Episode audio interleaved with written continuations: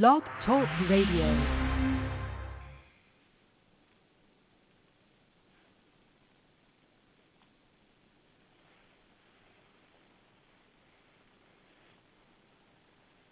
It's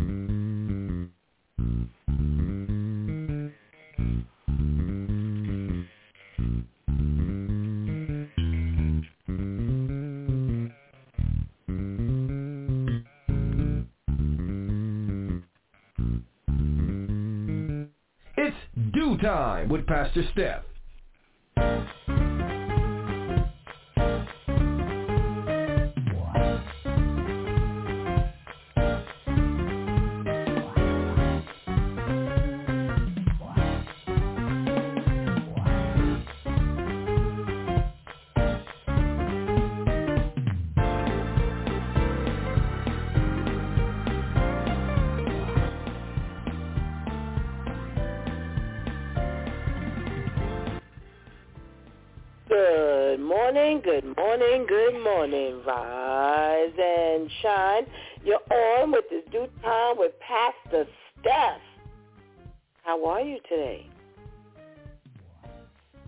I like to hear. That's what I like to hear.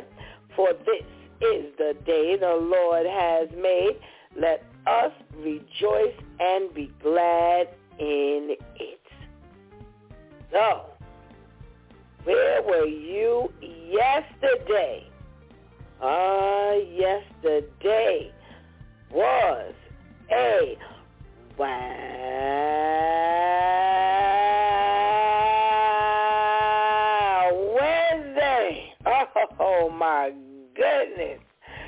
Was it a wow Wednesday?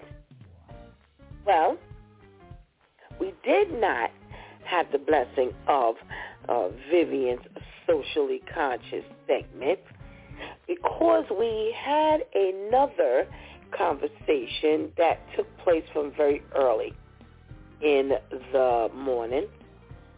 And what we did was last Friday, we gave the news story about the stealthing incident that took place in the Dutch town. Yes. And for those of you who don't know, stealthing is when two people have consented to have intercourse and they have agreed to that the man would wear a condom and then during the act of sex the man removes the condom without his partner's knowledge. So we brought that back to the ladies and gave them a shot at just, you know, talking about it and hearing what they uh, had to say about that. And we then gave the men an opportunity to respond to the women as the women were given an opportunity to respond to the men last week. And what a conversation. Yes, yes, yes. It was a conversation. And, you know, the one thing I appreciate about what God has given us here on his DEW Time with Pastor Steph is the fact that that we have the ability to speak and, and, and just take our stance. And, you know, sometimes we agree and sometimes we disagree. And yesterday's conversation was a very interesting one. And the only thing I can tell any of you who was not there yesterday is go back and listen. Go back and listen. Go back and listen. And go back and listen. You know, we did talk about the fact that there are many types of sexual violence.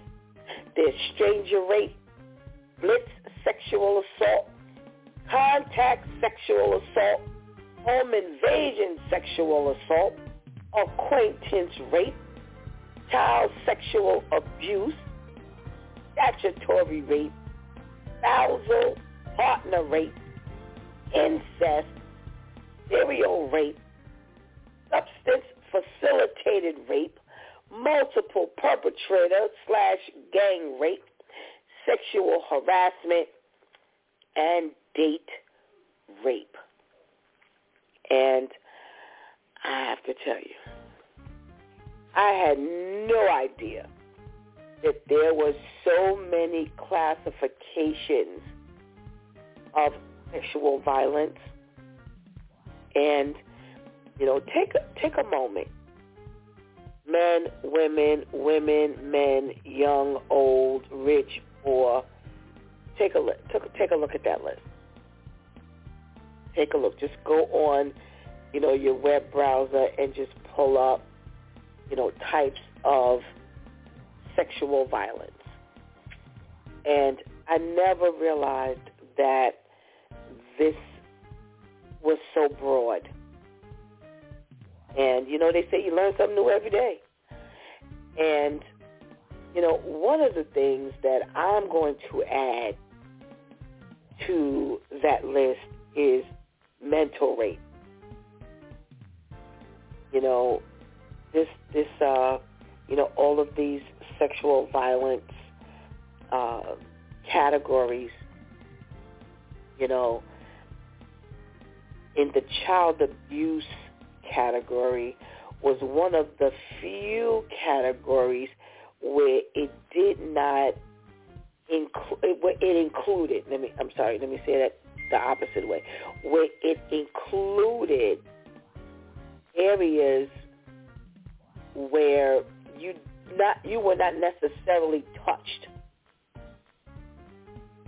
And after I read all of those types of sexual violence act, acts, mental rape, emotional rape, in my opinion, should be added. You know, and I'm sure if we go back and look at this in 2025, God spares our life, that there will be more on this list. I'm sure, you know, had this list been written five years ago, all of these things would not have been on this list. I'm sure that over the course of time, this will grow. This list will grow because, you know, the more the more we experience life, the longer the list will become. And not just this list, many lists. You know, your lease, you know, when a, when a landlord started renting, you know, his lease was maybe about 10, you know, 10 items long. But as the renters came through, that lease grew and grew and grew and grew. So, so will many lists. Know, as an HR administrator, I started a job where when a person was out, I remember them writing, I, I would get to work and I would find a note on a napkin Yes, on a cocktail napkin. And I went back to the person and I said, what, what is this? And she said, oh, you know, that's how we, you know, that's how we let them know we're not going to be here. And I was like, is that a joke? You know, I'm not being funny, but is that a joke? And she was like, no. And when I went in the file, in that employee's file, there were a bunch of napkins. And I was like, oh, absolutely not. What happens to, you know, if if the if somebody turned on the fan and the wind blew the napkin off the desk, then you don't show up and you tell me, well, I left you a note. So therefore, boy, did the rules begin to just stretch and stretch and stretch. So over the course of life, you know, this this this list here will grow just like any other list. And, you know, I, I give God thanks for who he is in our life and the fact that we we will grow if we position ourselves and allow God to use us. You know, yesterday I prayed that we would decrease so that God would increase in our life because it's vital. That's vital. That's vital. That's vital that we put our own thoughts and feelings to the side and let the Spirit of the Lord take over. And it, it would take over our spirit. It would take over our heart. It would take over our mouth. It would take over our ears. It would take over our eyes. It would take over our thoughts. It would take just take over our emotions and feelings. It would just do its perfect work, and we will let God do a complete work in us. And I'm so grateful to God. I, I don't I can't speak for anybody else. But I go back, you know, Pastor KL has coined the phrase, you know, in my former life. And that, you know, the, the DEW Time crew just, they just took that and ran with it. And I give God thanks that I can look back and that I am not where I used to be in my former life. That things have just evolved. You know, age brought maturity. Studying and walking with the Lord helped to, you know, break those chains that held me down. It broke my way of thinking. It broke the way I live. It broke, you know, the way I address people. It, and, you know, and it doesn't mean that any of us are perfect because we're changed. But, you know, with prayer, whatever we have that is not in, of, or about the Lord will convert. The Spirit of the Lord will help that conversion.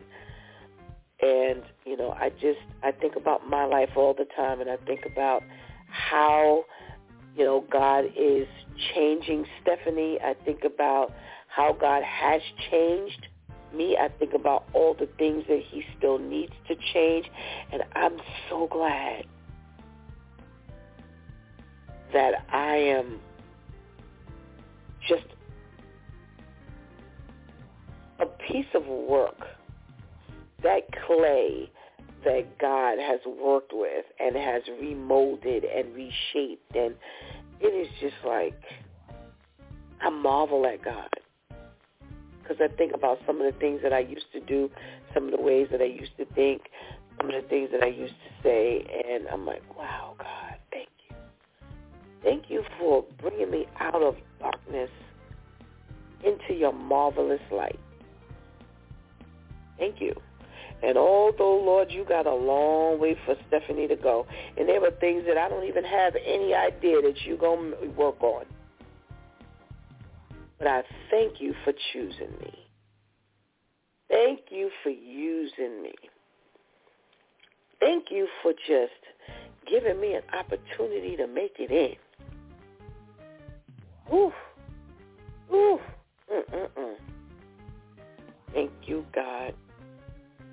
Thank you, God. I think about all the things that I've been through in life. And I was talking to someone yesterday, and I was saying how there were just, you know, things in my life that I just wouldn't even do anymore. It was, it, and, and again, you know, it wasn't those blatant things. You know, I don't. I, I tell you all the time, I didn't drink, I didn't smoke, I didn't use drugs. You know, those are the blatant things. But God had to deal with some other stuff. You know, oh, could I hold a grudge? Oh my goodness. I would walk around the house. I would not talk to my father at all. Look at him and keep moving.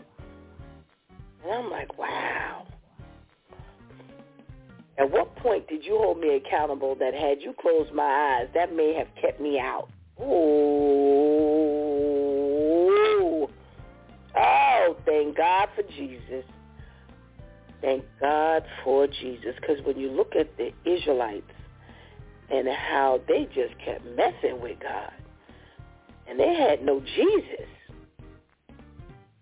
God was like, hey, that man is out there doing what he ain't supposed to be doing on the Sabbath day. You and the entire assembly just go out there and kill him. Oh! Oh, that's the kind of God we were dealing with back then, or they were dealing with back then. And I'm like, oh, thank you, God, for Jesus. oh, my goodness. That, you know, we have an advocate. The Bible tells us that, you know, sin not, but if you do, you have an advocate. And I'm like, whoa, look at God. Look at God. He didn't say, well, you know, when he died on the cross like this many, many, many, many, many years ago, he did his job. Now, you will have to work that out. No. But we have an advocate now despite Jesus giving himself on the cross and taking all of that abuse and battery and bloodshed and, oh my gosh, the beating and, ooh, Oh, we. Lord, thank you for Jesus that helps us get through the day, that helps us get through the week, that helps us get through the month, that we still have an opportunity as long as you wake us up every day. Thank you, God. Mm-mm-mm. So uh, go back and listen and uh, be blessed, my people. Be blessed. Well, today is Therapeutic Thursday. Yeah, today we talk about our health, and that's all I got today. I got a bunch of news, and uh, again, I'm just not moved. I'm like, ah, I ain't got no juicy stuff to talk about, but you know how it gets done over here on this DEW Time with Pastor Steph. This crew can turn anything around. yeah. The plethora of thoughts. Oh, well, go ahead and get that healthy breakfast. Go ahead and tell somebody that it's DEW Time with Pastor Steph is on and Make sure you go nowhere because we'll be right back.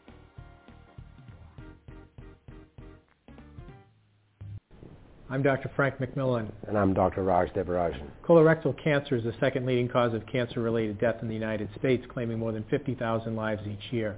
The cancer occurs in the colon and rectum, parts of the large intestine, and is caused by growths called polyps that can turn into cancer. Screening for colorectal cancer saves lives, but 23 million American adults, about one in three, don't get screened as recommended.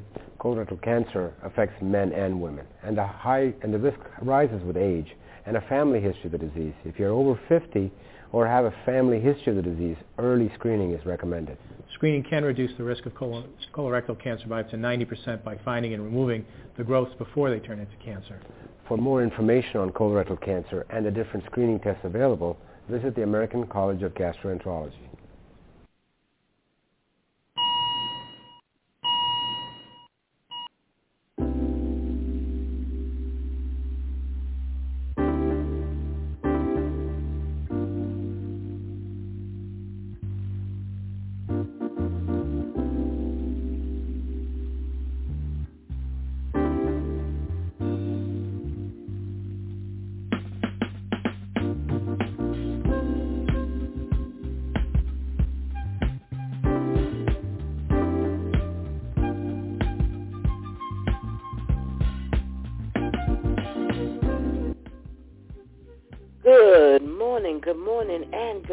Again. Welcome back to It's DEW Time with Pastor Steph. And it is Therapeutic Thursday. This is our, no, it's not our last. Oh, this, we had a long month this month. Wow. But thank God, the 23rd day of March, and God has brought us through Ooh, to the 23rd day of March. This month is moving, moving and moving. Yes, ma'am. Yes, sir. And giving God thanks for all that he has done in our life. Giving God thanks that we have another chance to get it right. Oh, yeah, as Brother say. But what are we talking about this morning when it comes to our health? Well, I came across this article, and there was, do I want to say a confession? I don't know. But these are common mistakes that are made by nurses. And the nurses wrote this. Yes, yes, yes. Well, number one, preventable infections. Wow. Mm. So they say, according to the CDC, about 1 in 25 hospital patients each year are affected by the health care associated infection. And they say nurses play a key role in preventing healthcare associated infection. And it needs to be improved. And they are supposed to be working on improving patient care standards. Yes. And they say that um, the COVID-19 surge was associated with increased HAI, which is healthcare associated infection. And, you know, do you know that means that a lot of people went in the hospital. It, they were, they had one illness and ended up with COVID. And part of that could have been from nurse, you know, a nurse or nurse's neglect, however you want to say that.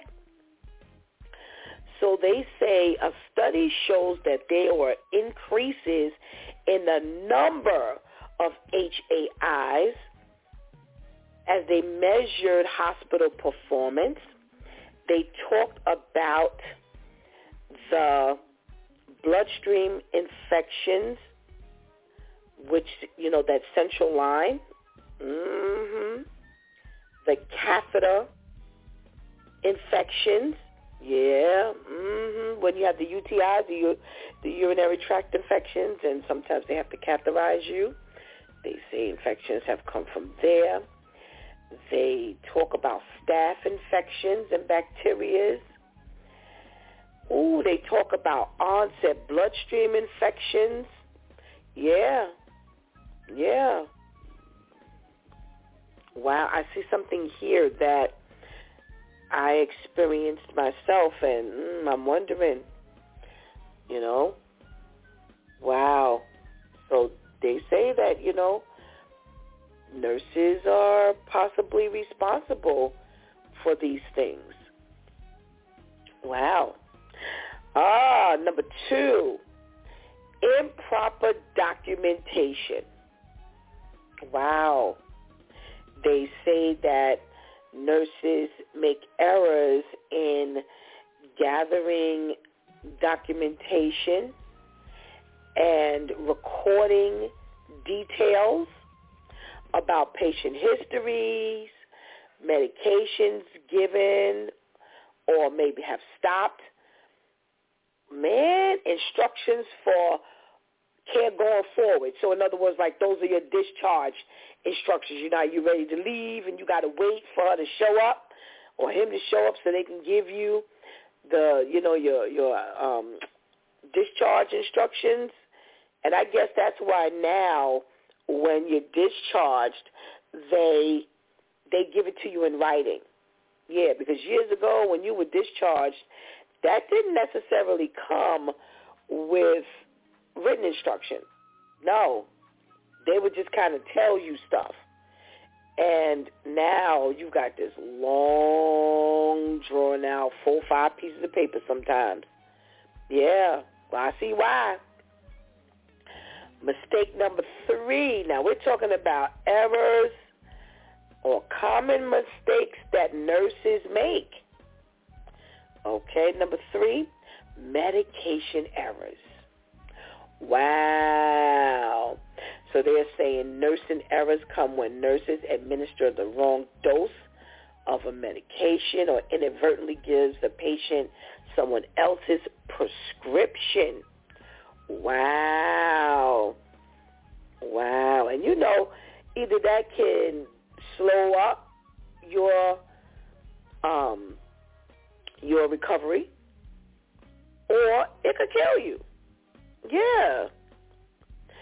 So they say that they're trying to just like do a one check, two check, three check type of thing to, you know, imp- they have implemented that. Remember I said, didn't I say about the rules? The rules just get added and added and there's more items. They're saying that even with them adding things over the course of time, they're still finding that there are errors. Well, listen, let's, let's just be honest.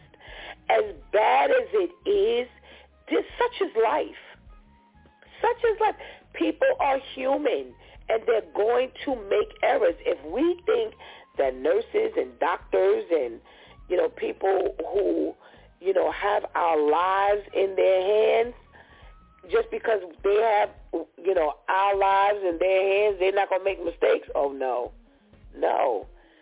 So you know, no matter how long this list is, because they're saying that over the course of time, they have done multiple checks when you're dispensing medication and having two, three people go over stuff and still mistakes happen. And they say that each year in the United States alone, as many as 9,000 people die due to medication errors. And hundreds of thousands of other people suffer from those mistakes. So it doesn't necessarily kill you, but it can do some damage. Yeah. So again, you listen, nurses are people too. They have um, uh, issues at home. They've got child care issues. They got man and wife issues. They've got, you know, illness. They sick themselves. A lot of times they're overworked and all kind of things. And I'm not making excuses. I'm just saying life, such is life. So even with all those crossing your T's and dotting your I's, and then you give it to somebody else. Let's, let's, do it this way. How many of us working in office? And I'll never forget years, years, years ago, I had I was working in office, and I had written a letter, and I gave it to the boss to write. Um, I'm sorry, to to read and sign and you know probably he originated the letter you know and you as the administrative person you know you retype the letter and you proof it and you know you give it to somebody else to proof and all that kind of stuff. And then you give it to your boss to read it and he reads it or she reads it and sign it and give like this had been like this is what we this is what we did. And I would say maybe about a month or two later I was, you know, doing some stuff and filing, and I just happened to pick up the letter and glance at it, and there was one glaring error. And I went, oh my gosh, how many of us looked through this letter? How many of us read the letter? And the, the, the letter spelled went out with a typo. So life, such is life. So as many people as look over these prescriptions and you know the doctor if the doctor's tired did the doctor type in something wrong? And yeah so the nurses got a big job. They've got a big job so we need to pray for them today.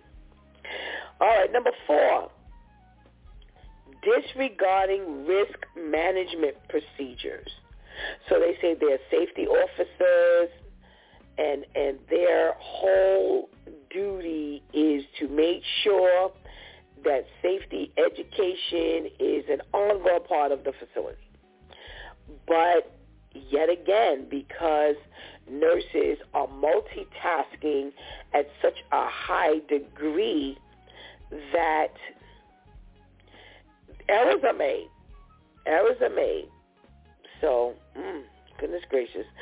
Number five, number five, we're talking about errors that nurses make that are very common. Patient falls. They say between 700,000 to 1 million people fall each year in hospitals.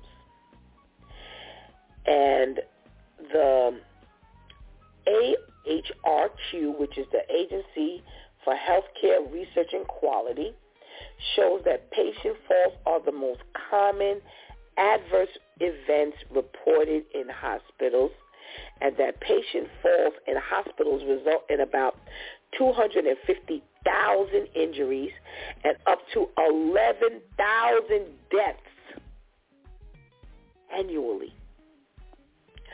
Wow. And they're saying nearly one-third of the falls are preventable.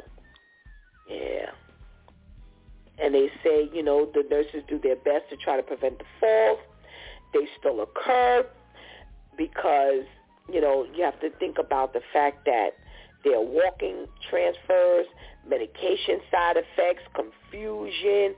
People have to constantly go to the bathroom.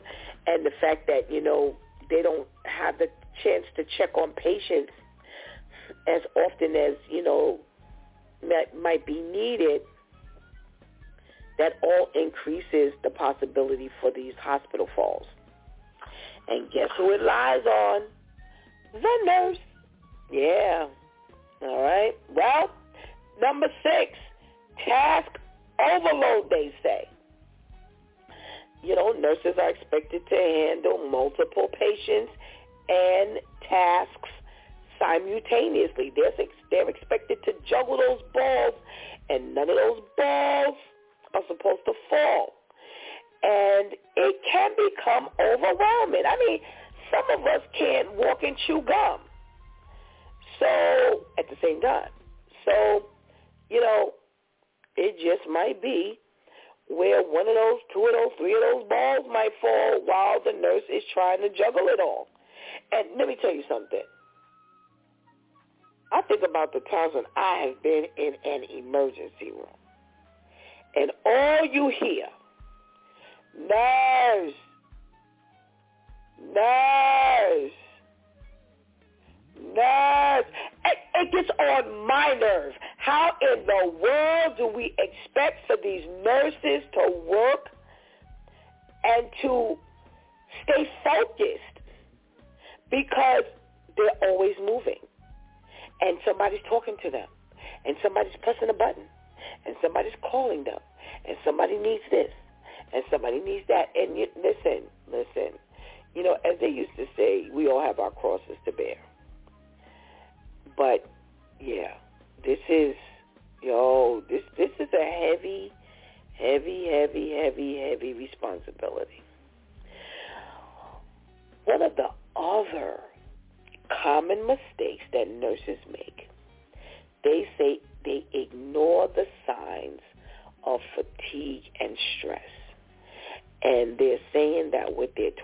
12-hour shifts and their own personal crisis, the patient overload, and think about when COVID was here, that what they must be under. And, you know, do you really, A, recognize fatigue and stress? You know, have you gotten so accustomed to it that it's like second nature or, you know, it's just something that you overlook as a nurse? Because look at how we do it in regular life. We ain't even a nurse. If you're a mama, you put that on the side all the time. You know, it, it don't matter if you sick. You always are, you know, caring for someone else. You ain't got time to be sick. How many of us used to say that? Oh, baby, baby, baby. Baby, baby, baby, baby, baby. You better take care of yourself because Pastor Steph is telling you that, baby, when it catches up to you, it catches up. And there's nothing you can do about it. So they're saying one of the things that is a common mistake that nurses make is the fact that they ignore the signs of fatigue and stress. And guess where that leaves them? Guess where that leaves them? That leads them to making more errors. That leads to the breakdown. So you're not focusing. And while you're trying to focus, while you all fatigued and stressed, and you got somebody saying, nurse, nurse, and I'll be wanting to say, shut up! Or you got somebody yelling in pain or, you know, man, imagine enduring that on a fatigued and stressed mind, body. Oh my goodness gracious. So we're going to do that today. We're going to pray for our nurses. We're going to pray for our nurses. So my my uh, DEW Time crew that lays up in the cut, please remind me that that's what we're gonna do today. We're gonna pray. We're gonna pray for our nurses because we they need our prayer. They need our prayer for real. All righty, all righty. Well, hmm, we got some short stories. Got some short news stories here. So we have our Governor Hochul who, you know, she's concerned also about our homeless and affordable housing issue and some other housing she's concerned with. So she has been looking at a closure in West Harlem and they're looking to move forward and redevelop the site with affordable housing. So there used to be a site on 110th Street on the west side, the Lincoln Correctional Facility, which I knew nothing about, by the way. Maybe the Harlemites know about it. Well, they say it's a 10,000 square foot site, and it has not been in use in quite a few years and they say the site dates back, you know, many, many, many years, and it was opened as the Young Women's Hebrew Association for Immigrants, and then it served as an army rest area, and then it served as a school before coming before becoming, excuse me, a minimum security prison in 1976, and it ended up closing in 2019. Well, the state has been accepting proposals for, you know, what should what should go on that site. Maybe somebody wants to buy it, blah blah blah blah blah. And that's open until May 23rd. Well, it says that the prison was closed due to underuse. Wow. Um, and now she's looking at it to open it up and she wants to okay so she wants to use it for affordable housing, but you have someone else back in the day. She wanted to, this uh, Manhattan Borough President Gale Brewer wanted to keep things, you know, as they were, and she wanted to um, run it as a women's jail. And that would be the women who would come from Rikers. So maybe like a transitional housing type of thing, or maybe when they were about to max out of Rikers. And they are now leaving it open because they got to leave it open until May 23rd. Once you put that out there, you have to leave it open. But if no one takes this up, then uh, what's her name? Uh, Governor Hochul wants to use it, and she's saying she thinks that that can definitely be used for our housing crunch, and she has set a goal of adding 800,000 housing units overall in the New York State over the next decade. So that would be beautiful. That would be beautiful over the next 10 years. You know, those 10 years going to come and go. I have to tell you. So, you know, too bad this wasn't worked on before because if they started working on this 10 years ago, then we wouldn't be in such a crisis now. But I guess you can say better late than never. You know, so in her quest to put out this 800,000 units, this location on West 110th Street is being eyed for that. So that's good. It's good they're not using it. They don't want to open it up for another jail.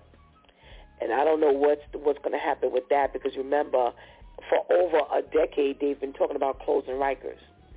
And to close Rikers, they would they would have to reopen some of the borough, the local borough prison houses. So you had like the Bronx House of D detention, you have Brooklyn House of Detention, you have M, you know, MCC, which is still open. Um, the main one is still open downtown. You know, so they would have to op- reopen these or find another site to open these, and you know, maybe separating. You know, they have how many people over on Rikers and a bunch of mess going on. So maybe if you separated them and broke it down, it would be better. It would be more contained. You know, be a lot of people out of a job. A lot of people out of a job, but you know, so that's going to cause another crisis. But you know, they gonna need housing too. So that might be one of the reasons why they haven't closed it, because you're gonna have to you're gonna have to really do some work because you're talking about putting out 800,000 new units, and when those people get out of jail, where are they going?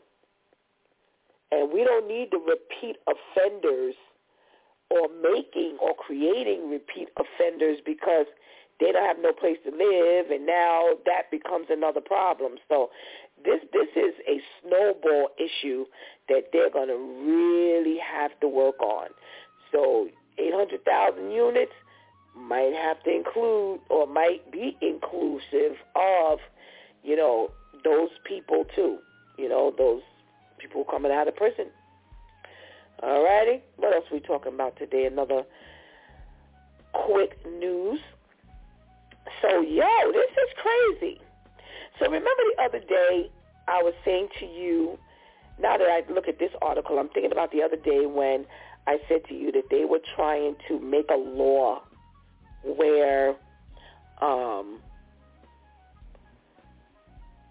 they would put safety features on the gun and somebody, you know, they vetoed it because they said that now the ability to have your choice and plethora of options of what guns you buy, you know, would be important and oh my gosh. Well, listen, they were talking about putting safety features on a gun where the gun wouldn't discharge so easily and the clip had to be put in all the way and, and things like this. And, you know, again, this would prevent accidental discharge.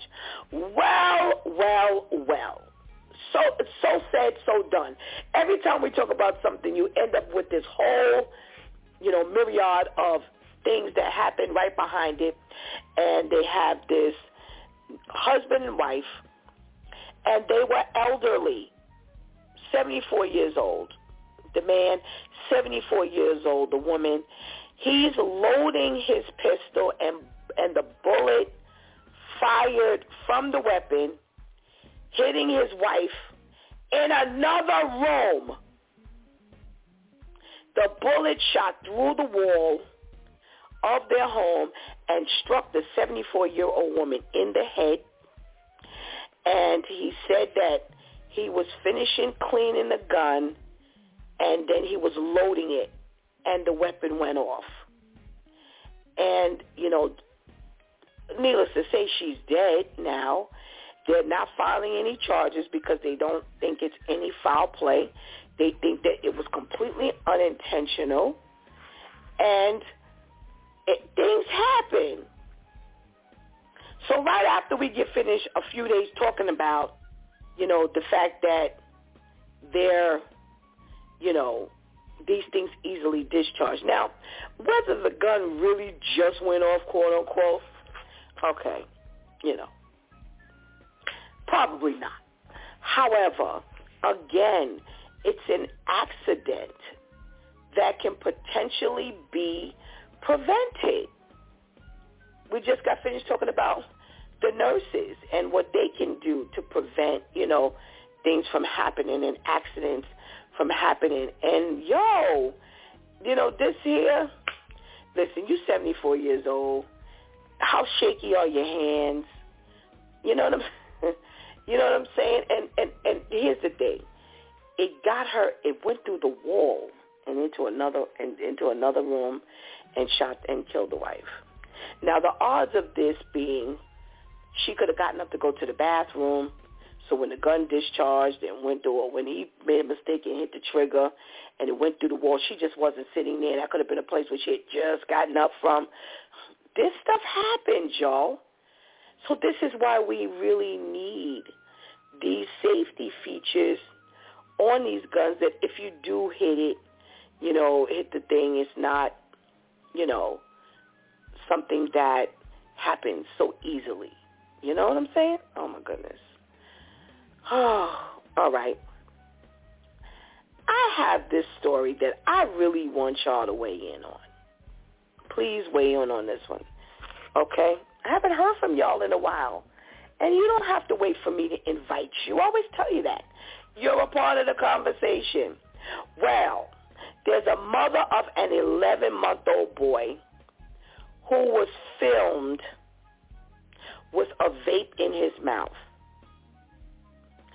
And here's how this went down. She looked at him and said, hey, would you like to try this? Yeah. In the recording, in the video, they say you can hear her saying, asking the baby, want to try? And then she takes the vape, she puts it in his mouth, and she's laughing as he's inhaling, and the baby is coughing. Yes, silence. She's 16 years old, and she calls the accident a silly joke. And she's, you know, she's saying, I wish I didn't do it. I never meant to hurt him. I would never hurt him. So now they're saying that, you know, now that she's come to herself, now that she's given this some thought, and she realizes that it was a sick joke, that they're not going to pursue anything, and they're going to leave her alone. And she's going to not have to face any time. There won't be any charges brought against her. And uh, that's where they're going to leave this thing here. So my question to you is, do you agree? Do you agree that there should be no penalty? She shouldn't have to take any classes there shouldn't be a case opened up and now the child is being monitored. Nothing. Nothing. The police have deemed it. She never went to court, but they said, oh, you know, she's sorry. She realizes she made a mistake, so we're not going to push this thing. Do you agree that that's the way it should be handled? So let me talk to our ladies. Okay? Oh, where's my girl, Tamika? Good morning, Tamika.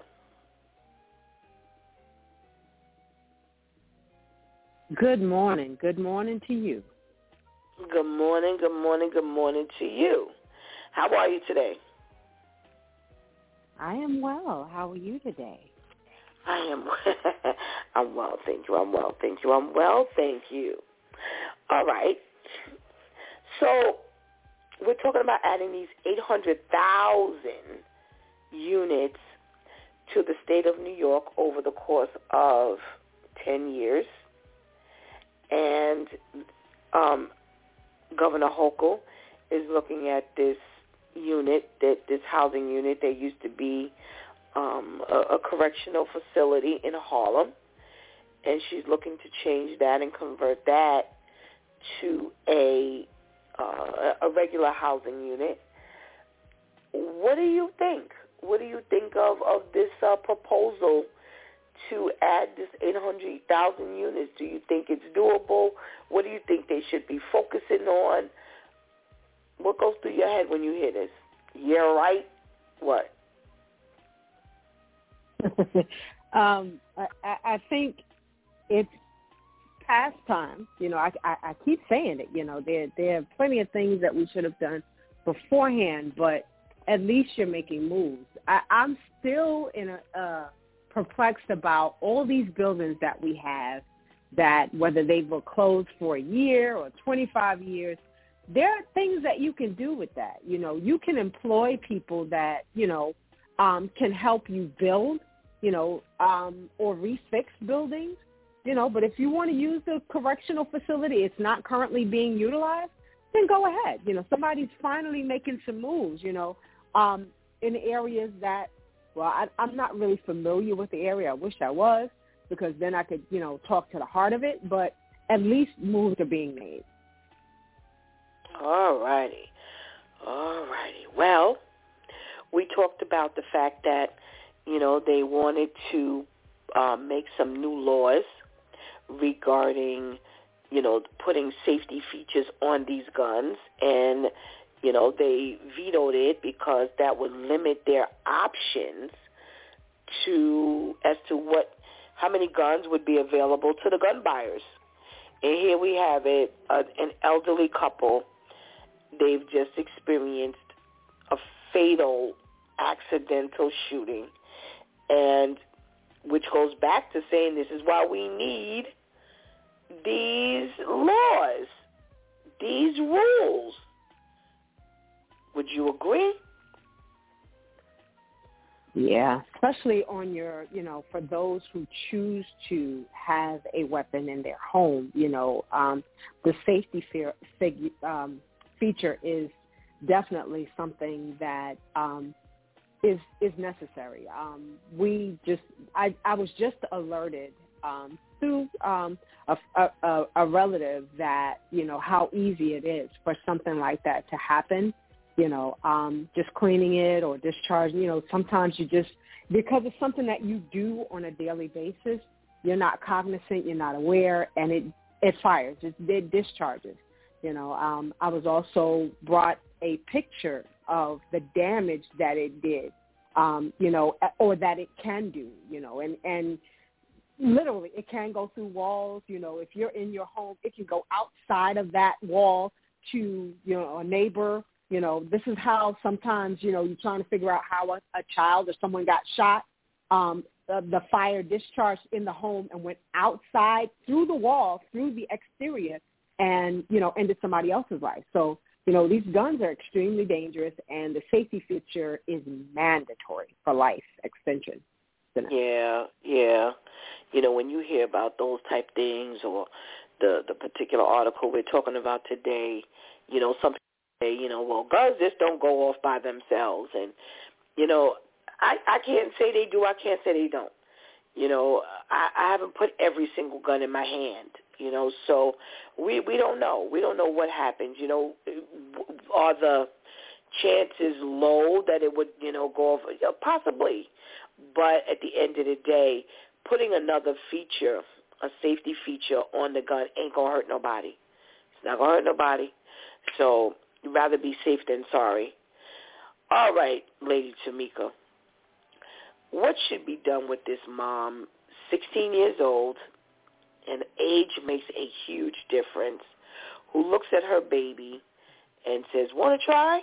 Puts the vape in the baby's mouth, laughs at the fact that the baby just got finished, you know, choking, and now is saying, you know, I didn't mean to hurt the baby. You know, it was I would never do it again. I would never hurt my baby. You know, and there's nothing that you know indicates. Oh, they said they were closing it down. They were not going to push the issue. Do you think that something should have been done, or should they use this as like a warning? You know, she realized, hey, this is just a bad mistake, and move on. I get it that she's young, um,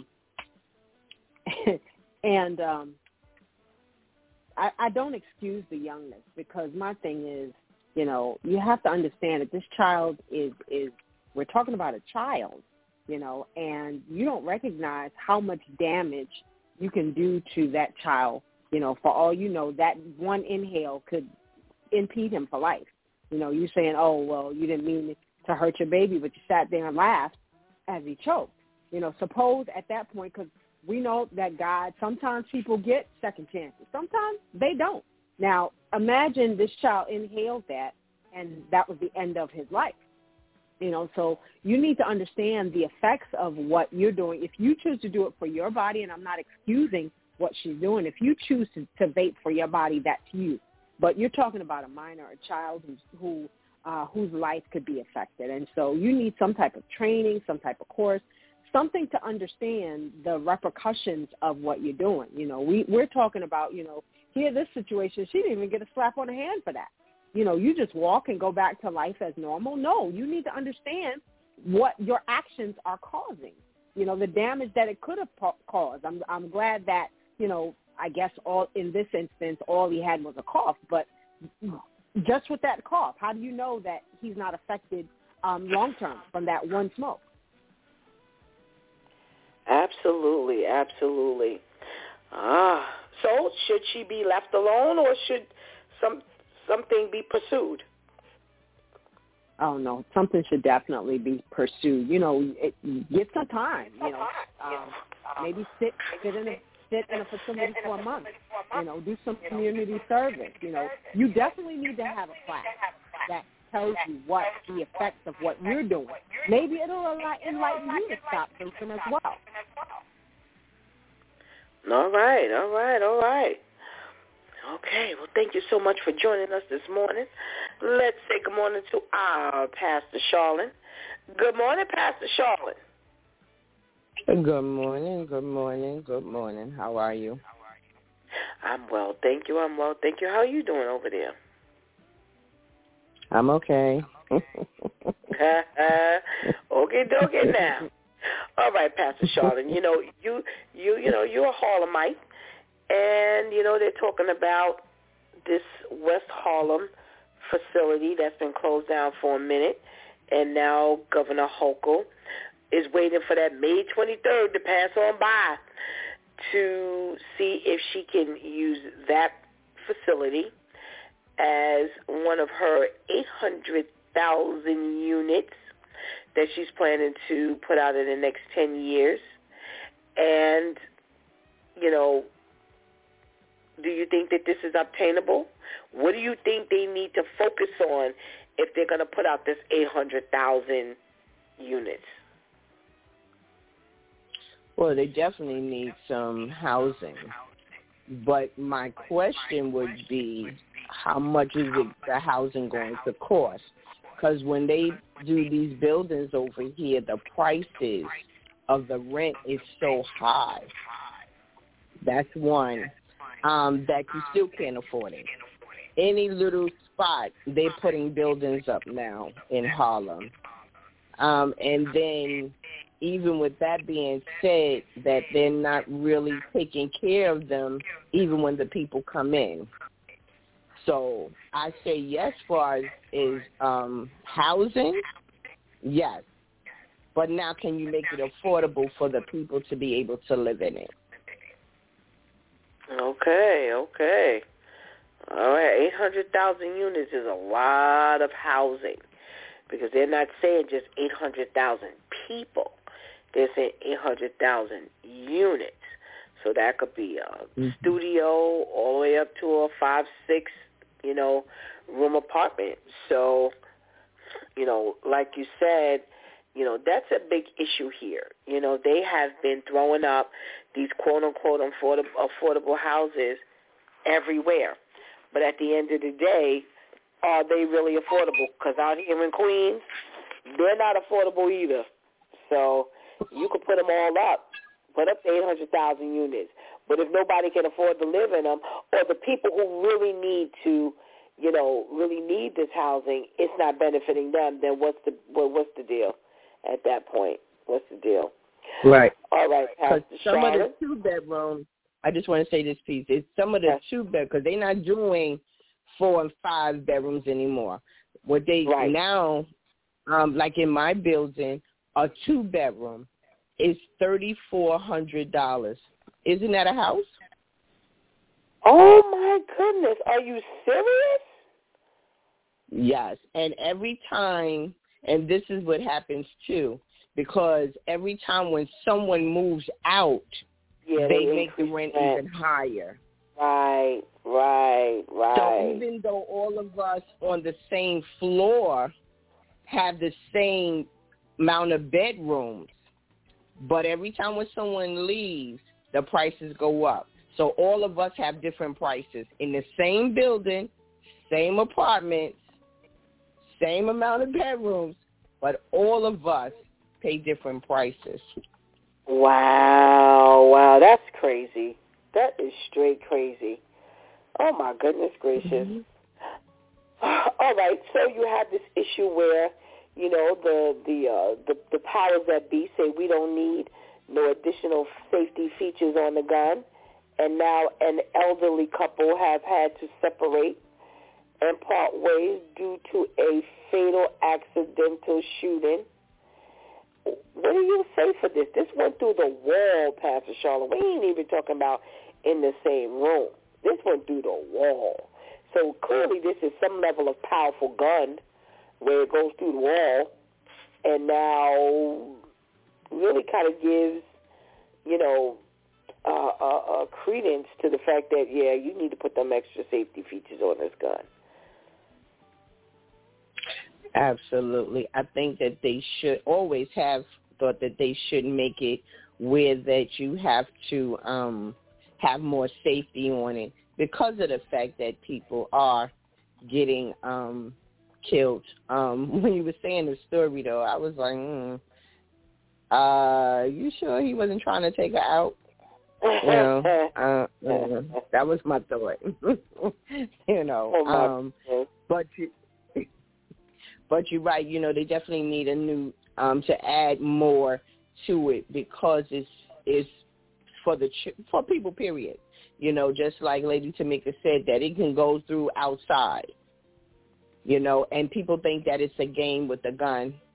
Anyway, you know what I mean. So what's that Russian roulette? I think that's what it's called. Yep. Yep. Remember? Okay. Yep. And um, yep. so they still do that as well. So right. yes, definitely safety. Okay, okay. Well, we're talking about this young mom with the 11 month mm. year old who, you know, looked at him and said, want to try? And gave him the vape, put the vape in his mouth. And when he coughed, she laughed. And they, you know, after hearing that she was sorry and she didn't intend to do it and that, you know, she would never do anything like that again. They're like, okay, lesson learned. Is that how we should handle this? Lesson learned? No. I think that she, something should happen. One, before you made the the video, you were smoking this and the baby was already choking. Second, you're 16 and I get it. Babies having babies. I get that too. But you knew better. You knew better. Um, you made the baby into a joke But now you want to plead like you didn't know no better. You knew better because even adults choke when they smoke it, right? When you when adults Mhm. they choke. Yeah. So the same thing. So yes, I think something should happen to her. Um, and yes, she needs to take some classes of, of motherhood. And where is your mama? Mm. All righty. All righty. Oh, well, thank you for joining us, Pastor Charlene. Let's talk to our girl, Shantice. Good morning, Shantice. Good morning. All right. What you know? What say you about this eight hundred thousand unit units, units, units in the state of New York?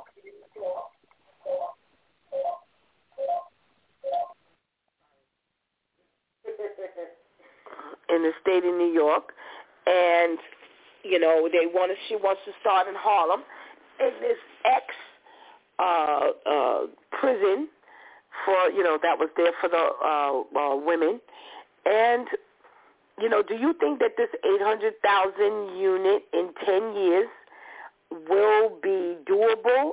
And what do you think they really need to focus on?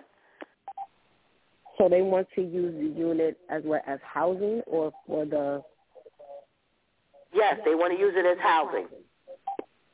well that makes sense as long as it's to ensure that it's affordable housing for the most part, making sure that it's good living, clean and affordable housing, you know, near us. They have the new buildings up and I love the fact that they have a nice amount of units for people who have moderate income and they're very strict with their residential rules. Like they're not even allowed to put Christmas lights up in the window. I don't even live there and I love it because it just gives a whole new different look. So if they're doing something like that where it's okay, I have all these units, I'm going to make sure that we get some good people up in here and the rules are set a certain way so that the area stays a certain way. Absolutely. Okay, okay, okay. Well, the safety feature on the guns was in question the other day, and now you have this fatal accidental shooting of the elderly, you know, with the elderly couple. And does this prove that we need more safety features on this gun, on these guns rather?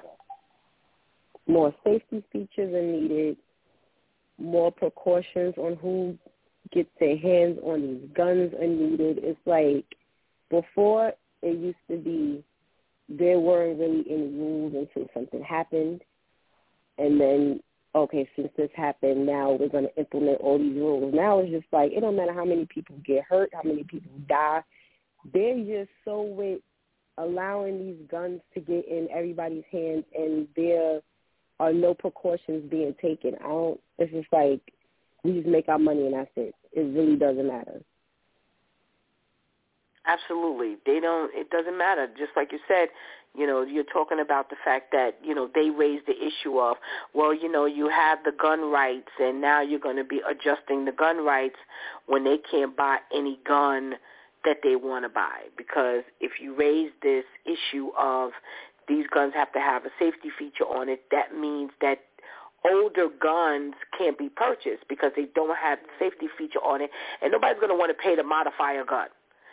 So now here you have it where, you know, we don't know whether, you know, this was accidental or not. You know, eh, we don't know what kind of an accident it was, whether his finger, you know, hit the the, the trigger and that was the accident, or you know, they, people always say, well, you know, the gun discharged. You know, well, it pretty much won't discharge on its own, from what I understand. But again, I don't know every gun that's made out here, and you don't know, you know, what uh, defects, you know, might be with this gun. So, ah, poor, poor family, poor family. You have this mom who is 16, and she has an 11-month-old, and she looks over at him and says, "Want to try?" She sticks the vape in his mouth. He coughs. You know, this is all on video. She laughs, and you know, when the when the video got out, now they're questioning her and she says, you know, she's sorry. That was not her intent. She would never, you know, she never meant to hurt the baby. She would never hurt the baby. And they said, okay, you know what? Lesson learned. Is that where it should end? Huh? Why was there any dialogue?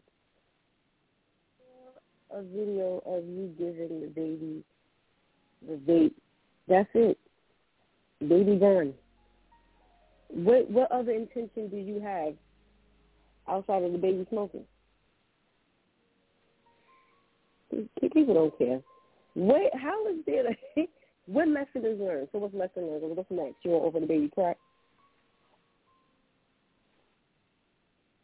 You're not even. I mean, it's bad enough, but you ain't even saying like a thirty-something year old mother gave a sixteen-year-old son the vape.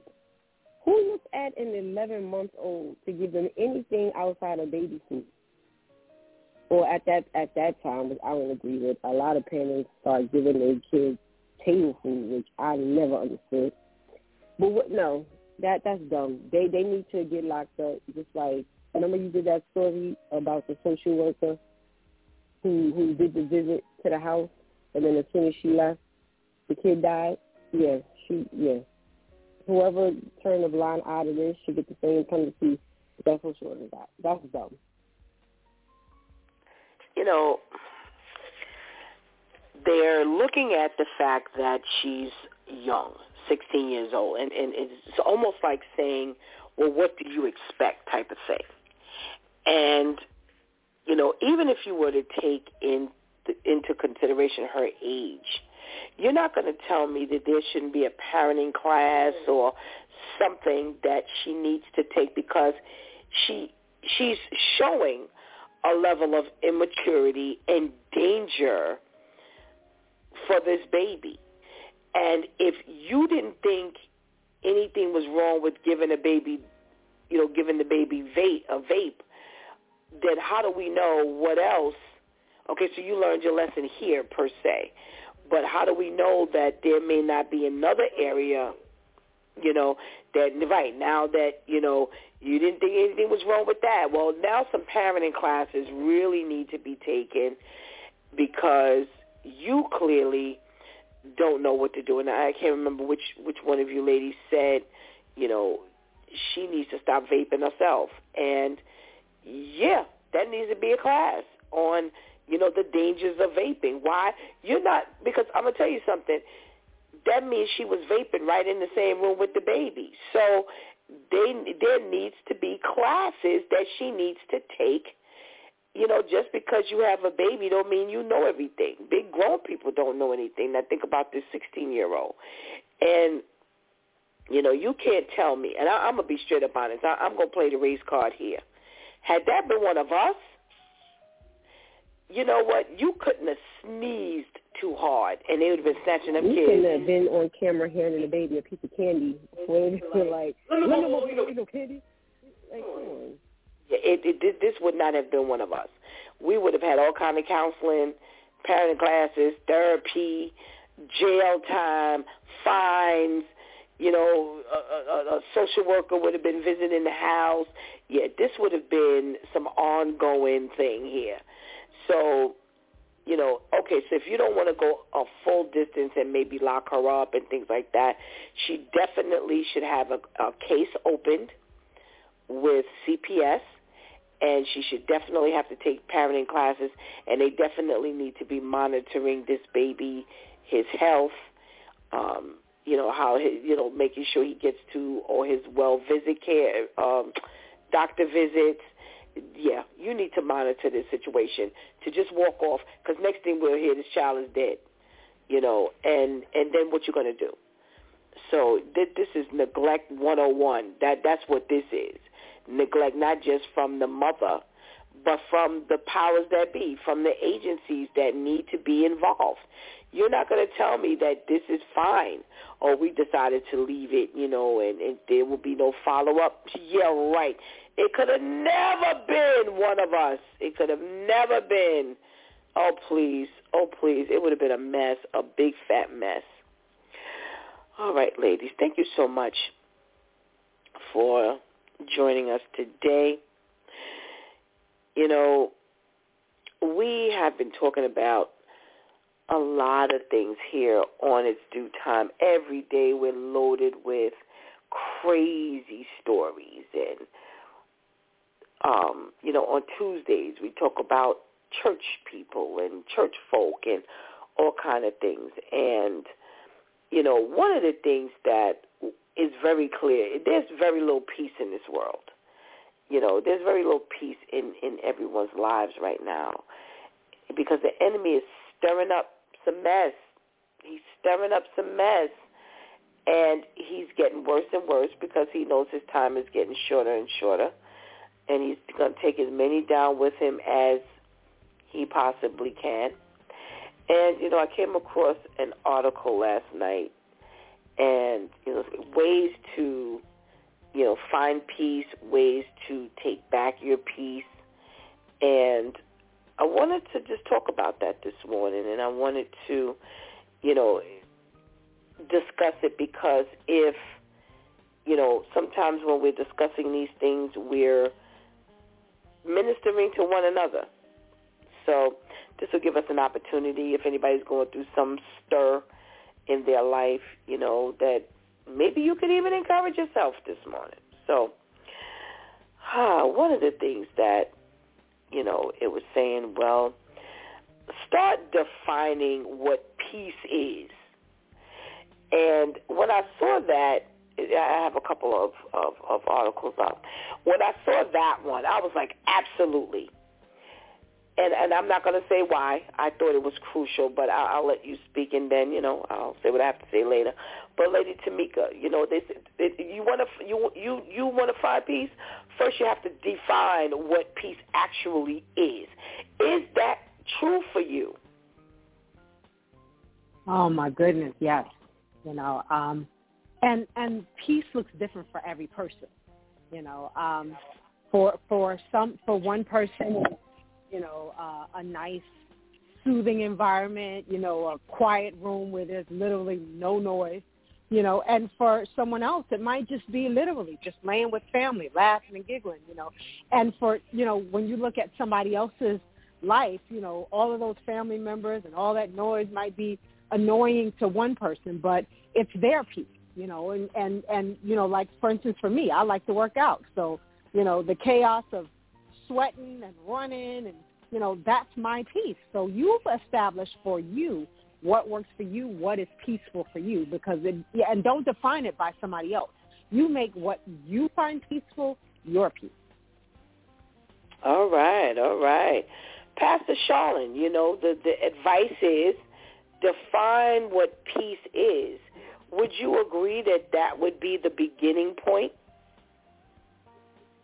Absolutely. And I agree with Lady Tamika because everybody's peace is different um, for even myself, mine is just being by myself, nothing on, no TV or anything, um, not even on the phone, just relaxing, just being able to woosah, as they say, um, and just to um, enjoy that moment with the Lord and just me and him, just just sitting and just listening, not even really talking, just listening, and um, in the silence.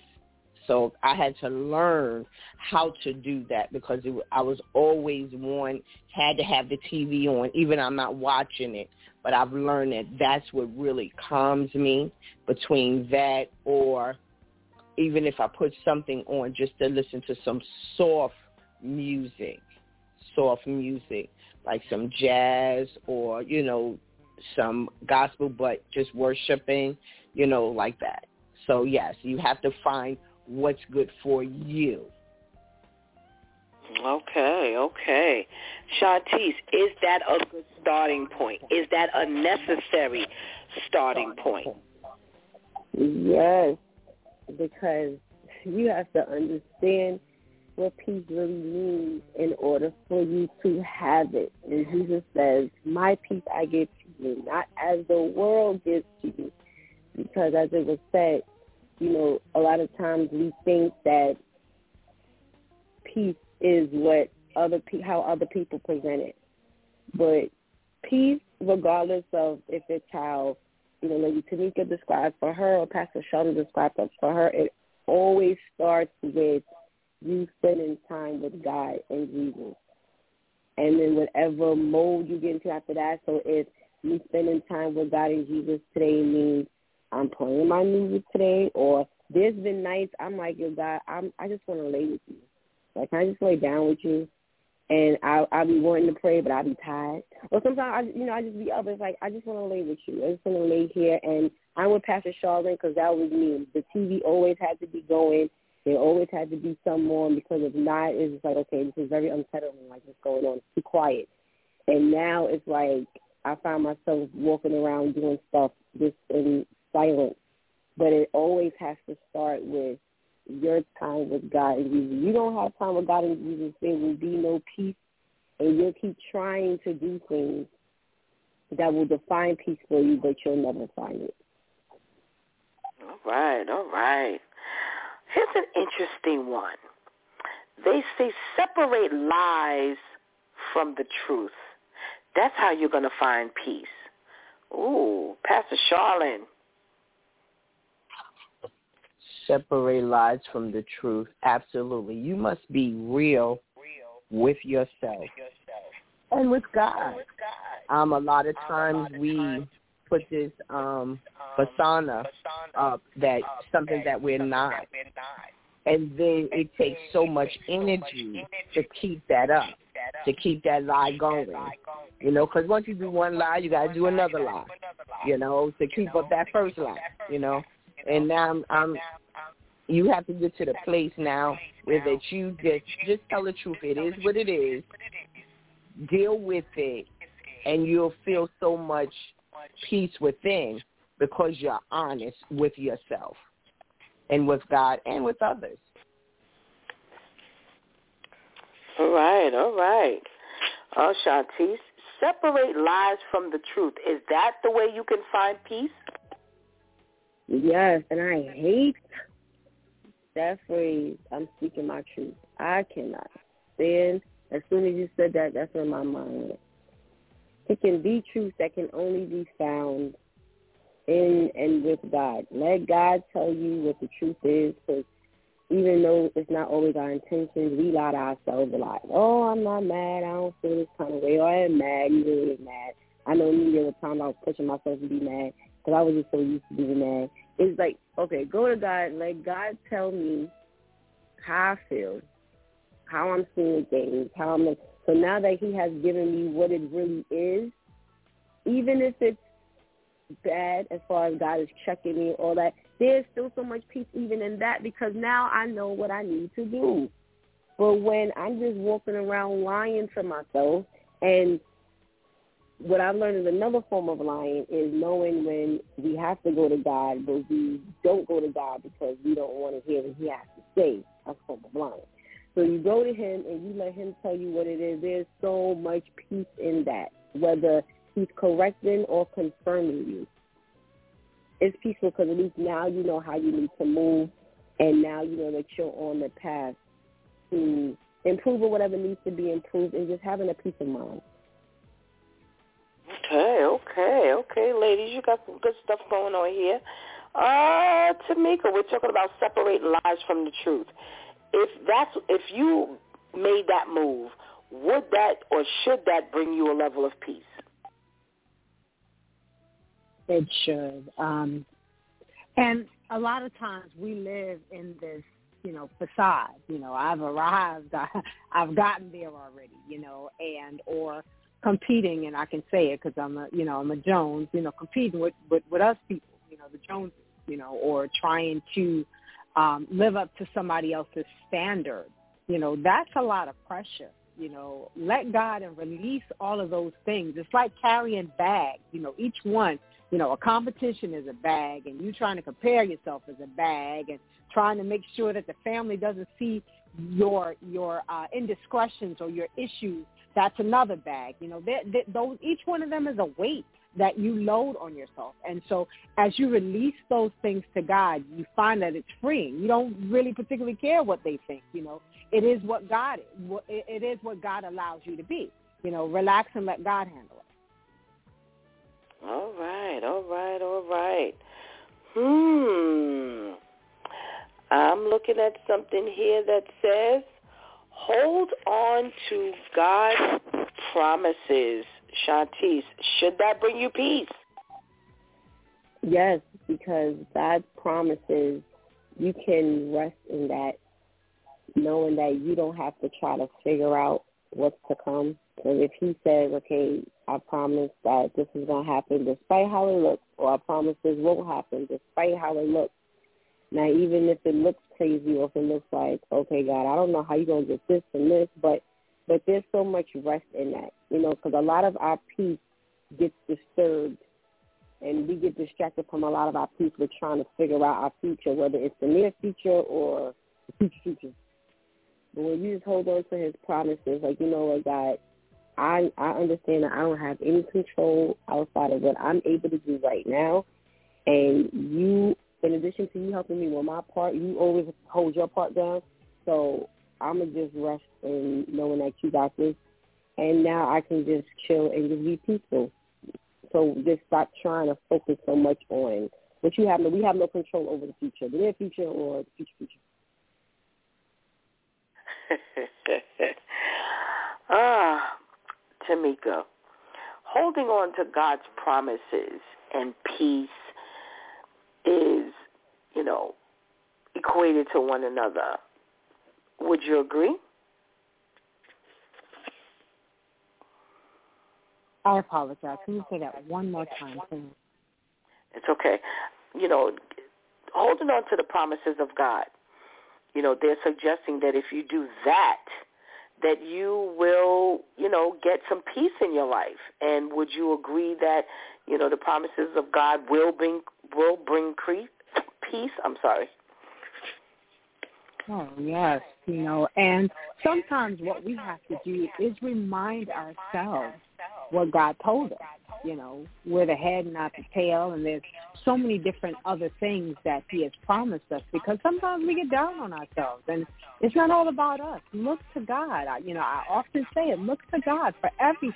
You know, and He'll show you. He'll direct you. He'll lead you, and you'll never be without. And and that doesn't mean that you know, okay, I won't be able to to make ends meet. Sometimes you may have to strain, and it's you know it's some of it is so that you'll see, you know, that the whole entire time I've been helping you. A lot of times we have a tendency to reach out to friends, you know, and those friends aren't available. And sometimes that's because God is trying to tell you, look, you you're not going through this all alone. I am here with you. Everything that you need, I am. All right, amen, amen. Pastor Charlene, God's promises, holding on to those will bring you peace. Agreed? Absolutely. Absolutely.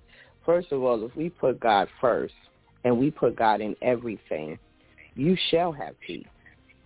So when you rest in that peace and you allow him to guide you and lead you, then you'll be able to be stronger in him and you won't have to worry about tomorrow or the, that moment because his promises that he keeps. He's the only person that can give you a promise that it shall be. Everybody else you're listening to, they lie. And even our own self, when we make promises, we lie. So therefore, we take and being able just to rest in him, in his peace, and know that he will. But it's up to you to believe that that he will because he said, I am who I am. So. Amen, amen, amen. Ah, Tamika, they say get rid of doubt, worry, and fear. And once you do that, peace will be at your doorstep. Mm, that's definitely true. You know, um, some people we don't there there there are people out there that are plagued by so much, you know, worried about the bill not being paid and you know the bill collector. I I remember being in a a, a setting with a relative who, you know, um had lost her job and she was concerned about the bills and she was concerned about the children. She was concerned about this. She was concerned about that. And it caused her not to sleep well.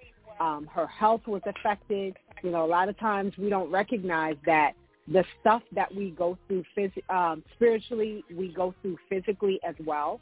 You know, when things are not working well at home, you're stressed out, you carry that to work, you take it back home. You, uh, again, these are weights you know, that you're carrying. And the more you relieve those those weights and turn them over to God, whose yoke is easy and burdens are light, um, the better life becomes. You know, you don't want to you don't want to always have all of this weight. You know, your health is affected, your mental, your spiritual, your emotional, your financial. It's all affected because it all it's all a part of you. Absolutely, absolutely. Shantice, get rid of doubt, worry, and fear, and you will guarantee you are guaranteed peace at that point. Yes, it makes me think of Second Second Timothy one seven. Um, for God has not given us a spirit of fear, but of power, of love, and of a sound mind. And when you continue to meditate on verses like that, you know, you're reminded that yes, doesn't mean that there will never be any level or amount of doubt, worry, or fear, but to just allow God to wipe that away because He's giving you the ability to overcome it. Again, you have the ability to do your part, and God is always going to make sure He does His part. So you know, whatever it is, once you find yourself worrying about it and really becoming doubtful to the part that now there's fear now immediately taking us to God so that you can have that peace because that you worrying and there's another verse where he says something like who has grown an inch by worrying or who has like we gain nothing by walking around here biting our nails and looking over our shoulder every second and worrying about this so much is just you know like try to do what is what about like when we used to run TV past the stuff and there'll be lightning and thunder He's like, why are you worried? If you was living right, you ain't got nothing to worry about. It's like, oh, shut up already. But when you don't, when you understand that you don't have to worry, even if you don't have the answers for it, there is so much peace that comes along with that. Absolutely, absolutely. I, you know, I never remember that until you bring it up, and you know, just running around as, oh my goodness, blah blah blah blah blah, and they were like, why are you so calm? It's like, well, you know, if you lived right, then what what you gonna do? You can't stop the thunder and lightning. If Jesus is cracking the sky right now, you can't run and do nothing at this point. So, oh well, live right, let roll on through. And I never remember that until you bring it up. Never remember that. Oh my goodness. Uh, Pastor Charlene, I somehow know I got. I, I realize the rotation is off, so forgive me. But you know, doubt, worry, and fear. Get rid of that, and you will have the peace that you need. Absolutely. Um, and it was funny because the same scripture that um, Shantice just said I was going to say but I'm going to con- I'm going to con- attach it with this. I remember um, before I was doing faith over fear, that was always my issue of fear, of just the unknown um, and stepping out. And I always, sometimes now, when I feel myself going in that direction, I find that you have to take your words that God has given you and send them back to yourself, which makes it calmer for me of that peace of going to because you have to have that peace override that fear. And even with that peace of where that if like you said, if you trust and believe in God and living right, because I'm taking your piece what you just said, and living right, that you will be okay. And whatever the outcome is, you're still going to it's still going to be God's will. So since it's going to be God's will, whatever it is, we just have to learn to embrace it in that peace and being able to stand no matter what. So we might as well just go to sleep because he's already covering us while we sleep. While we're worrying about it, he's already fixed the issue. We're just walking through the issue. So as you're walking through, take the peace with you and just to be able to relax and to lay in it. Rest in him. Once you rest in him and turn it over to him and lay it at his feet, all is well because God's will is going to be done no matter what we do, no matter what we think. It's still God's will is going to be done. All righty, all righty.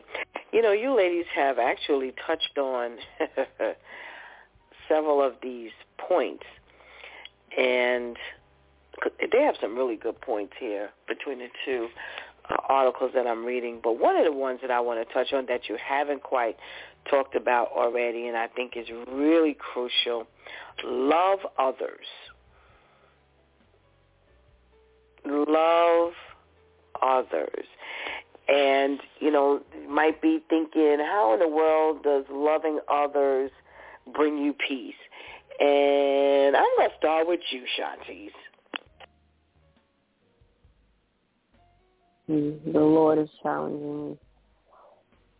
Oh, loving others brings peace because if you're following Jesus and loving properly, there's no room to cuss nobody out.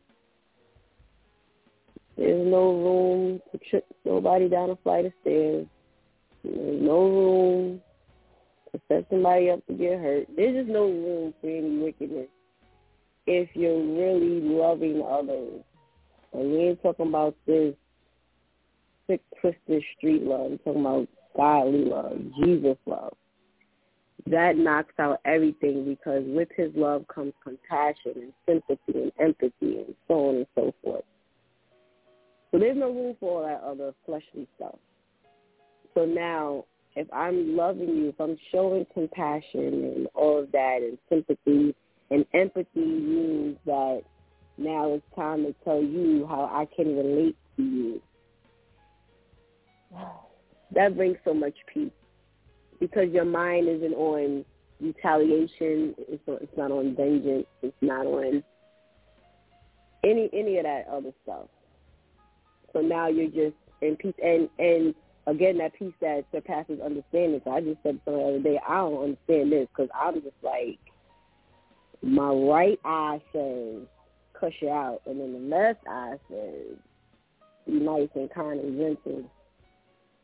The Lord is obviously still moving, but even with that, there's peace. It just reminding me to lean more towards God and less to my flesh. So it, it keeps love helps to keep your mind on one on one track, which is His track. So there, there goes your peace. Okay, okay, okay. So we hold both them eyes in the same spot going forward. Uh, Pastor Charlene, love others. How would that possibly bring you peace? You know, some people can't equate the two. For me, loving others does give me peace because it shows the growth um, in myself. I'm going to talk about me again in myself because like the we want to love there's certain people that it's easy to love and then there's certain people that is kind of hard to love right? Especially our enemies.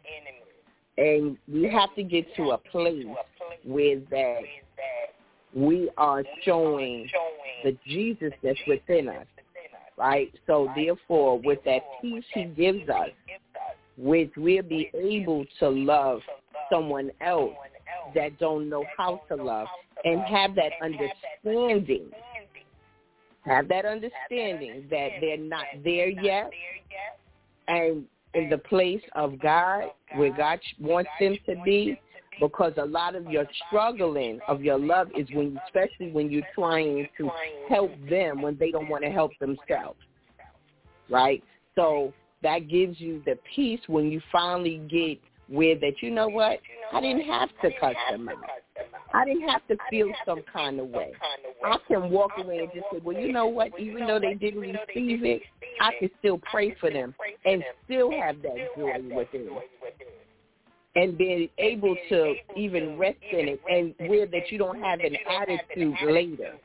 So some people are hard to love, but because he loves us and because he said he takes time out with us and have patience with us, is the same love that we have to show. Oh, I know I'm gonna have to play this one back. Jesus.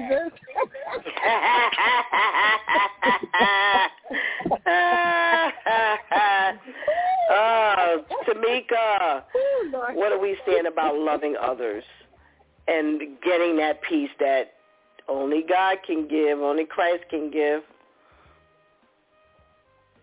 Um, love, love, like to that degree, tells us that we give right for wrong, meaning that when others have mistreated us, we don't retaliate, that we are always looking for an opportunity to do good, even in the midst of when we are necess- not necessarily treated the right way.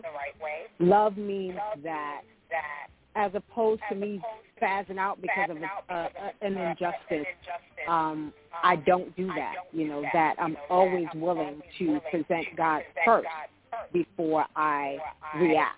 You know, we that I'm prayerful and always waiting for an opportunity. You know, looking for an assignment that God has for for me so that I can perform it. You know, love means that when there's all kinds of chaos going around me, that I'm the one that lifts the standard for God, that I'm willing to look for the opportunity, that I'm able, capable, and ready to do and perform his task at any moment. Amen, amen, ladies, amen. Thank you so much. You've done such a fine job today. You know, again, you know, as you both, uh, two of you have said at least, you know, you gotta you really got to uh, encourage yourself. So we pray that you have a blessed day. Thank you for your contribution into today's conversation. You all have a great day. Thank you, thank you, thank you. Hey. Thank you, thank you, thank you. Ah. So we have our pray for them today. And if you listen to the beginning of the um, the uh, show today, you know our health our health tip was you know the common mistakes that nurses make, and you know when you look at their responsibility level, especially in an emergency room, you know you really have to give God thanks for them. And you know we know that they're under a lot of different challenges. You know not only do they have to worry about you know all of their patients they have to worry about themselves. And one of the common mistakes that they have listed is the fact that they don't take care of themselves you know that they overlook their own fatigue and their own tired. And you know how we all do that. We all do that. And because you know it's not a malicious thing you know that they are overlooking their own fatigue and stress but you know you kind of go into the demand of the job. And unfortunately it it causes a breakdown a breakdown on that individual so we're going to lift them up in prayer today as we, you know, we're going to we're going to focus on them, on our pray for them because we know that that that, that walk ain't easy. okay, let us go before the Lord, holding hands and holding hearts. Heavenly Father, we come before you, God, and we say thank you as always first. We could never ask you for anything without thanking you, God, for what you've already done. We thank you, God, for what you've been doing. We thank you, God, for what you've always done. Whether we've deserved it or not, you have just been a wonderful God who consistently looks beyond our faults and finds our need. And you are awesome in all your ways. And we are lifting up our nurses, our nurses to you today, to Heavenly Father. And I'll pray for them. We are really, really looking at the things that, you know, they're listing. And, and these are nurses who are listing these things as, as common errors. And, you know, some of the things we know that they that they do or they don't do by mistake, by negligence, God, you know, can cause further illness and sometimes even death. And we know that, you know, they're not in this profession to cause any harm, to cause any level of neglect. So God, we're asking you, dear Heavenly Father, to help to just balance the scale in their life, that they have their own personal lives, that they're walking around with, that they're trying to work out, that they're, you know, uh, that might be a little more challenging today than it was yesterday. You know, they may have ill parents. They may have ill children. They themselves may not be feeling well. They may have an ill spouse. The bills might be, you know, above their ability to pay or whatever the situation is, whatever it is that we worry about as people. Well, they have the same worry, dear Heavenly Father. And we know, God, that our life is is in their hands. You know, we know that you have the final say as to what happens in each and every one of our lives but we know that that care, that hospital care, you know, we ask you, dear Heavenly Father, to help them. Help them juggle it all. Help them to be able to remember the right dosage of medicines, the, which medicine they're administering, God. We pray for their patience. We pray for that, you know, their heart to be uh, uh, made right when the patients are mean and nasty and unappreciative and ungrateful. We lift them up, dear Heavenly Father, as they're taking it from home and they're taking it from the doctors and they're taking it from the patients, all at the same time, dear Heavenly Father. We are only human. There's only so much we can take without things beginning to slip through the cracks and they're they're they're they're walking in occupations where an occupation where they they they can't afford it. But what do we say? What happens to them, God? We put them before you this this morning, dear Heavenly Father, as they need you. We're crying out on their behalf, dear God. We're thanking you for every hard-working nurse out there, dear Heavenly Father everyone who has her patient's needs in the forefront of his or her mind, dear Heavenly Father. We pray, God, for the traveling nurse who has to actually walk up into individuals' homes. Are they dealing with uh, uh, dogs, or are they dealing with filth? And uh, what are they? What do they have to endure, dear God, just to help us? how the patients are not friendly or welcoming or warm, and they have to endure that, God. I ask you for forgiveness, God, when I gave for when I gave the nurse a hard time, God, because I wasn't in the mood or I I didn't want the care and I didn't want nobody walking in my house. They have to endure all of that, God. And we thank you for their endurance. We thank you for their tenacity. We thank you for their determination. We thank you, God, for their commitment, dear Heavenly Father. We ask you to give them traveling mercies, dear Heavenly Father.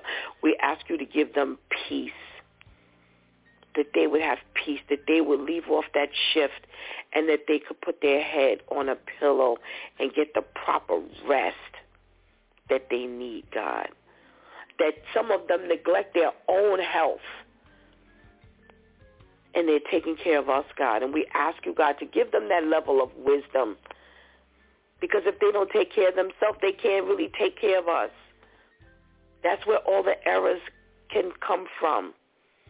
So we're asking you, dear Heavenly Father, to meet their need. We're asking you, dear Heavenly Father, to care for their hearts and their minds. We're asking you, dear Heavenly Father, to care for their physical being, God. We pray that all of those who they are servicing will just be more appreciative of who they are and how hard they work. That we would not give them a hard time because we are in a bad mode or mood. We thank you, God, for all of those who step up, who went through this COVID crisis, who have been through the other crisis, and they are enduring so much on a regular basis. We pray, God, that they would have enough money to just go take a vacation, that you fix their finances for them, that they can have an extra day of rest, that they can have an extra day of pampering or comforting or comfort that even a massage, dear Heavenly Father, or a movie, God, something as simple as that would just render them into a different zone where by the time it's time to return to work, they're ready, they're willing, and they're able.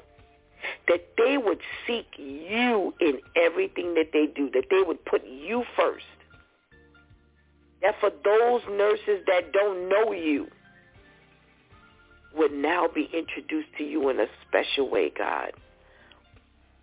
That they could cover the hospital, the nursing home, the, the, the, the patients in the home. That they could comfort us and at the same time we could care for them. We love you, Lord, for bringing our attention to these things because we couldn't pray if we were just so stuck in ourself, in our own life. But Lord, we thank you for this segment where we can actually take the time to look at another person's situation and be grateful that we're not there. God, we're going to take a, this time right now to also pray for our men. Years ago, God, you told me, pray for the men of the church. I did not realize, and although I prayed, I I do I did not have the eyes then that I do now. And Lord, I'm lifting all of our men up to you right now, God, for whatever it is that they need whether they need the, the, the awareness, whether they need the pampering, whether they need the comforting, whether they don't have peace in their life, whether they are overworked, whether they are underpaid, where they feel that they're not loved, they feel like they're not given the proper attention, whatever it is, God. I pray that every word that they hear, every prayer that's said, every scripture that's read, every time they, they sit in service, the church service, God, or Bible study, that you would be just peeling away those onion skins, dear Heavenly Father, that you would be getting to the nucleus of whatever it is that they're experiencing, whatever it is that they're going through, whether it's self-inflicted or not. We know, dear Heavenly Father, that if they've chosen you, they've made the best decision that they could ever make. And now, God, we're asking you to just meet them. Meet them where they are. I don't care how confident they may feel they are and how right they may seem they you know, they feel they may be, no matter what the confusion level, no matter, you know, how much money they make, we ask you, dear Heavenly Father, to deal with our men in a special way. This world needs our men, your soldiers. I mean, really, really servicing your kingdom properly. We ask you, dear Heavenly Father, to touch their mind, to touch their hearts, to touch their eyes and their ears and their spirit, dear Heavenly Father. Touch their bodies that they can continue to get up and go to work every day, God. But that they don't forget the essential points of choosing you, what you're really trying to extract from them, what you're trying to pour into them, God, that they would stand up and they would be the vessels that you need them to be. And we're thanking you, God, for all that you've done for them and to them, that you've brought them from a mighty long way, God, and that they would just position themselves to continually be used by you. Thank you, Father. Thank you for answering our prayer today. In the name of Jesus we pray. Amen. Mm. You know, I don't think we're ever really prepared for the challenges of life. When things are going well, then all of a sudden the enemy throws a monkey wrench in there. When your relationships are going well, and I'm I'm talking about relationships period. I'm not talking about intimate relationships. I'm talking about relationships period. And then you know someone is, you know, not positioned properly. You may not position yourself properly so that God can use you, or they're not positioned so God can use them, and you know, or, or both of you might be off. You know, just one person being off can throw a monkey wrench into this equation. No matter how hard you work, no matter how hard you try, you know, it seems like there are times when the enemy has a target on you and man, you just can't shake this thing. And before you know it, your life is in some level of chaos and there's no peace. You feel like I've worked so hard, you know, and yet I don't have peace. And I know for me, I'm real funny about certain things. And I'm real funny about people disturbing my peace. Because this this this was hard to come by. Peace for Stephanie was hard to come by and I do not appreciate when your dumb issues or your insecurities or you know whatever you got going on in your life now you're disturbing my peace and I always tell you all, you know, that's the one thing that God had to rescue me from, it, eh, walking away. Well, how are you going to call me to be a pastor, but I'm walking off from people? Uh, the two just don't mix. And you, you know, you you look at this world and you realize that the chaos in this world is so prevalent, but yet people see it as peace. You know, the ladies were right. You know, peace is relative and subjective to who is looking at it and who needs it and who wants it. Sometimes people don't want peace. You know, sometimes people are not happy unless there's a stir. Sometimes people are not happy unless, excuse me, you know, there's some chaos going on or, you know, something is upset in their life. And I, on the other hand, am very different. I I welcome peace and I give God thanks for the peace that he gives. You know, the peace Jesus says, the peace that I give that no one else can give you. No matter what this world has to offer you, the world cannot give you the peace that I have. So I welcome you to receive that peace that God is and, Christ are offering you and walk walk in it don't let anything and everything upset your peace. Give it to God and let him handle your peace. You've been listening to It's DEW Time with Pastor Steph. Join us Monday through Friday from 7 a.m. to 9 a.m. where we discuss matters of the heart, mind, and spirit.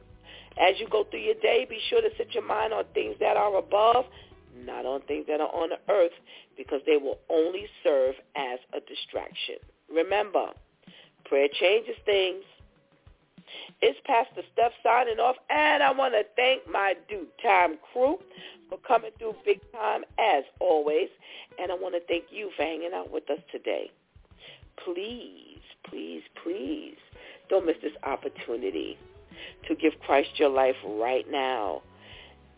Please do not miss this opportunity to just receive what God is offering you and strengthen that relationship with him right now because later is not promised to any of us. Until tomorrow, where it's Freestyle Friday. God spare our life. I love you.